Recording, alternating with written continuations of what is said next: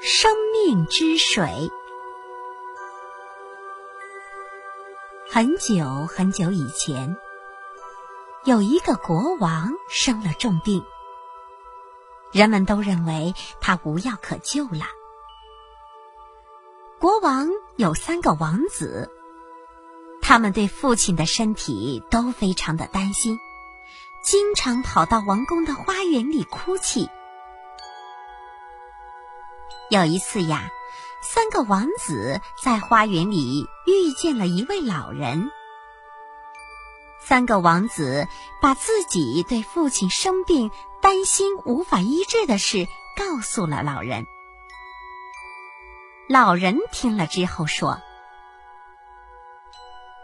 我知道有一种生命之水。”只要你们父亲喝上一口，他的病就会好的，并且很快就能恢复健康。但是，这种水非常难找到。大王子说：“我一定要找到这种水。”他来到生病的国王面前。请求国王让他去找生命之水，但是国王不同意。大王子苦苦哀求。大王子心想：如果我给父亲找回了生命之水，他一定会让我继承他的王位。经过努力，国王终于同意了大王子的要求。大王子一路上趾高气扬，不闻不问。一天，他来到了一座树木丛生、怪石林立的深山峡谷中。四下一看，发现一块怪石上坐着一个小矮人。小矮人问他：“王子，你走这么快，要到哪儿去呀？”关你什么事呢？你这个小丑鬼！大王子轻蔑傲慢的说着，骑着马就走了。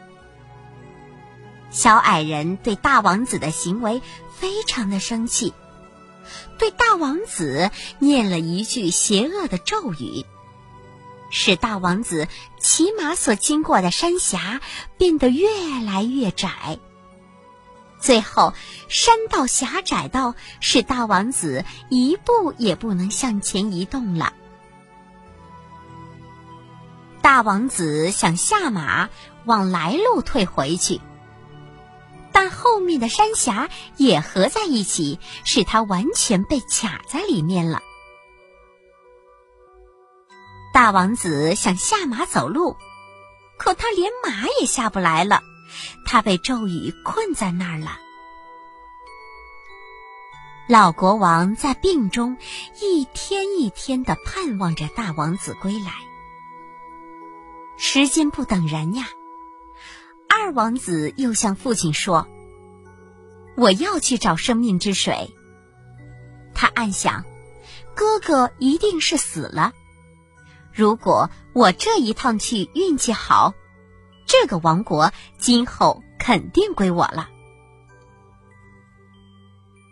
国王开始也不愿意让他去，但最后经不住他的苦苦哀求，就同意了二王子的请求。二王子沿着哥哥相同的路径，抱着相同的态度，在同一个地方遇上了同一个小矮人。小矮人也和他打招呼说：“王子，你走这么快，要到哪儿去呀？多管闲事，留意你自己的事情吧。”二王子很不屑的回答，然后骑着马就走了。小矮人气愤之下，对他施了同样的魔法。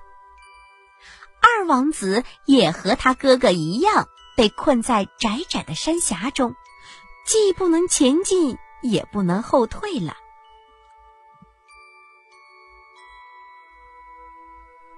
二王子出去了不少时间，在和他哥哥一样毫无回音的情况下，小王子也向父亲请求要去寻找生命之水。他自信能很快的使父亲恢复健康。最后，他征得父亲的同意出发了。他在同一个地方也遇到了小矮人。小矮人问道。王子，你走这么快，要到哪儿去呀？小王子回答道：“我爸爸生病，快要死了。我是去寻找生命之水来救活他的。您能帮助我吗？”小矮人问道：“你知道到什么地方去找吗？”小王子回答道。不知道。小矮人对小王子说道：“你对我说话挺和气，又真心诚意的请求我的帮助，我就告诉你到什么地方去找和怎样找到生命之水吧。你所要寻找的水是一座被施了魔法的城堡中一口井里涌出来的水。”我给你一根铁杖和两小块面包，你可以很顺利的到达那儿。当你到达城堡后，用这根铁杖敲三下城门，城门会自动打开。打开门后，你会遇到两头饥饿的狮子。如果你把面包扔给他们，他们就会让你进去。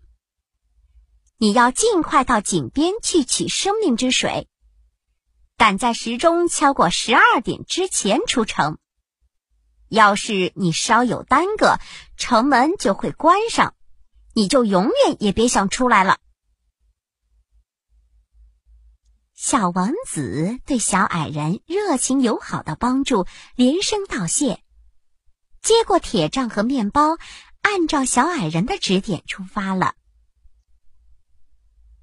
小王子翻山越岭，漂洋过海，终于到达那座被施了魔法的城堡。一切都和小矮人所说的完全相同。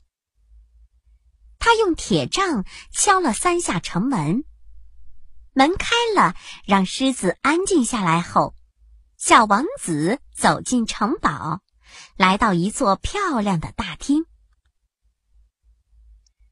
大厅周围有几个骑士坐在那儿昏睡着。他取下他们的戒指，戴在自己的手指上，又顺着大厅来到另一间房里，看到一张桌子上有一把宝剑和一块面包，他一起收了起来。他再来到一个房间里。房子里的一张靠椅上坐着一个美丽的少女。看见小王子进来，少女高兴的迎了上去，感谢小王子为她解脱了魔咒。她现在可以得到这个城堡。要是他一年后回到这儿，他就和他结婚。接着，那少女又告诉小王子。那口井就在王宫的花园里，要他赶快在十二点钟之前去汲取他所要的生命之水。告别少女后，小王子一路寻去。就在他走进那座美丽的花园的时候，一座凉棚吸引了他的注意。凉棚下有一张睡椅。小王子想到自己太累了，应该休息一会儿。于是呀，他在睡椅上躺了下来，很快就沉睡过去，一直睡到十一点过三刻，他才醒来。当意识到剩下的时间已经不多的时候，小王子惊慌地跳起来，向井口跑去，拿起井边的一个杯子，舀满水，十万火急地冲向了城门。他刚刚跨出城门，时钟就敲过了十二点，城门就迅速的关上了。小王子得到了生命之水，非常兴奋，他快快活活的走上了回家的路。在经过他遇到小矮人的地方的时候，小矮人仍在那儿。小矮人。看见小王子的宝剑和面包后，对小王子说：“你已经得到了价值连城的东西。用这口宝剑，你只要一挥，整个敌军都会被杀死。这块面包，则是一块永远吃不完的面包。”王子想把两个哥哥一起带回去。就苦苦的为他的两个哥哥求情，祈求小矮人放了他们。尽管小矮人不愿意，但还是将两个大王子放了。小矮人告诫小王子说：“你要小心提防他们，这两个家伙心术不正。”三个兄弟见面后，非常的高兴。小王子把他如何发现生命之水，并取了一百杯，以及他是如何解救一个美丽的少女摆脱魔咒，少女又如何约定一年后等他去和他完婚，要把王位传给他等经历，都告诉了两个哥哥。然后，三人一起骑着马往回赶路。在路上，他们经过了一个国家的时候，看到那儿正遭受外敌的入侵，土地荒芜，民不聊生。小王子把那块面包借给那个国王，使他的臣民摆脱了饥饿。又用那把宝剑杀败了敌人的军队，使这个王国恢复了和平，过上了富裕的生活。一路上，他又以同样的方式帮助了另外两个国家，把他们从危难中解救出来，使那里的人民得以安居乐业。最后。他们来到海边，一起上了一艘船。当船在海上航行的时候，两个哥哥私下商量说：“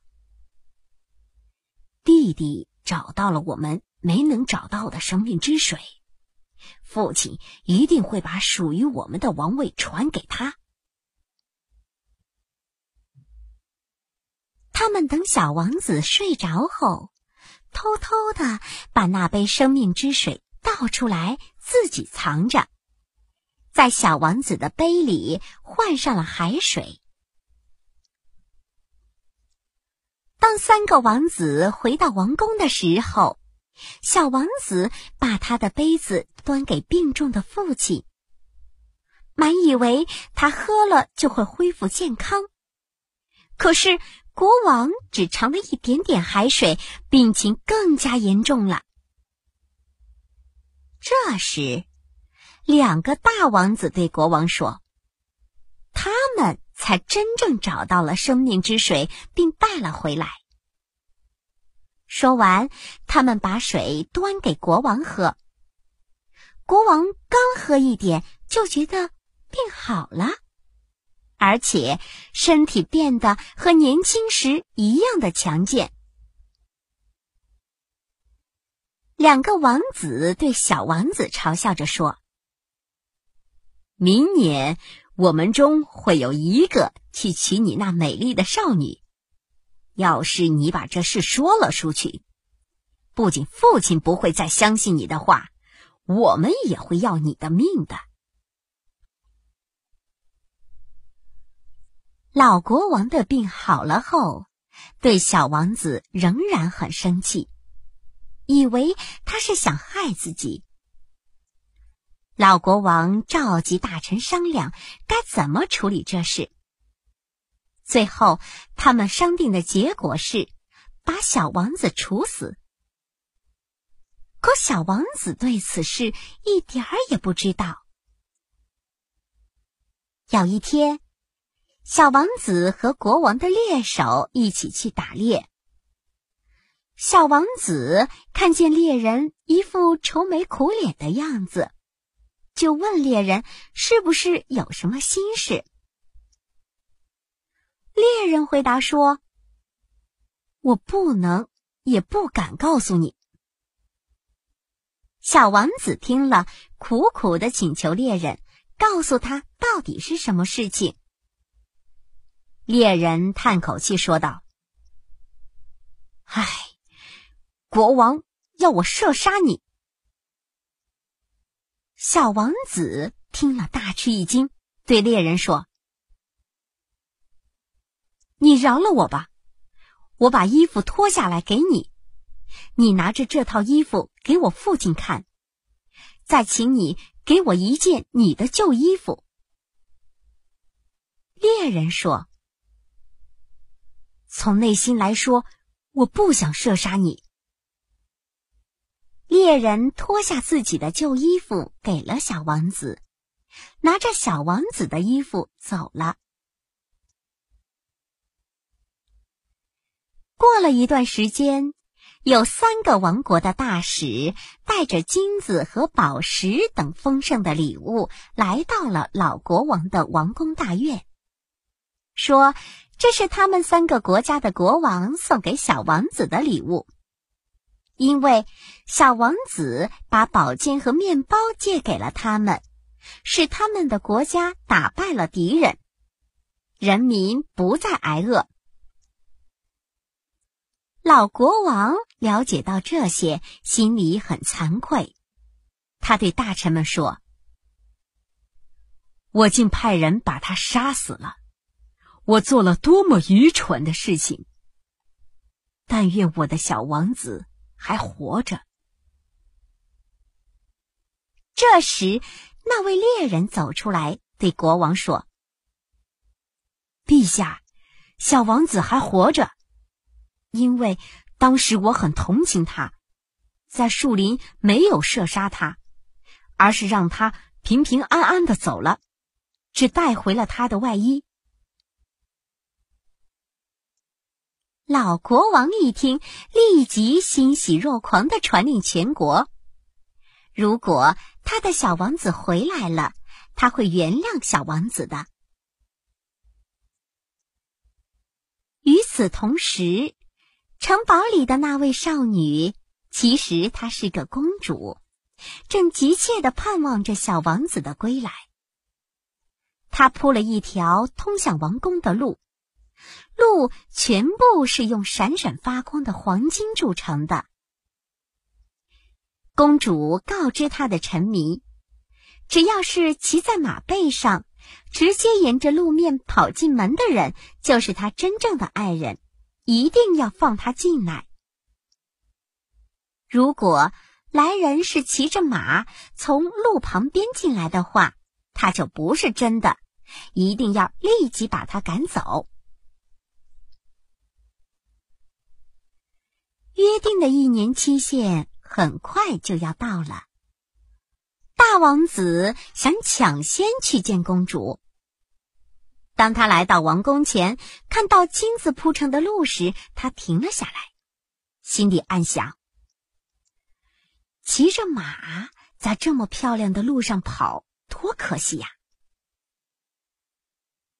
于是呀，他拨转马头，从路的右边骑了过去。可当他走到宫门口的时候，卫兵对他说：“他不是真的，要他走开。”不久，二王子也抱着同样的心理出发了。当他来到金子路前，那匹马的一只脚还只是刚踏上路面，他就立即把马勒住。望着这闪闪发光的道路，他禁不住自言自语地说：“要是有什么东西踩在这上面，就太煞风景了。”于是呀，他也拨着马头，从路的左边想骑进城堡去。但当他来到王宫的门口的时候，卫兵说他不是真王子，也把他轰走了。这天，一年的正式期限到了，小王子离开森林，要去找他的新娘。在之前的一年里，小王子害怕父亲不原谅他，就一直躲在树林里。一路上，他老是想着自己的新娘，就快马加鞭，不停的飞驰着。甚至到了金子路上，也没有注意到，仍然骑着马，直接从路上跑了进去。等他来到宫门时，门立即打开了，公主非常高兴的跑出来欢迎了他，说他就是自己的救命恩人。婚礼在盛大的宴会中举行。当一切办完后，公主告诉小王子，老国王已经原谅了他，希望他能再回家去。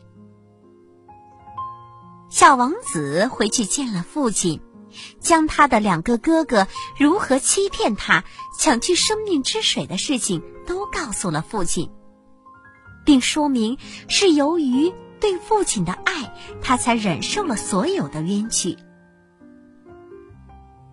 老国王听了异常的震怒，要惩罚他的两个劣子。但两个大王子听到风声后，都逃跑了。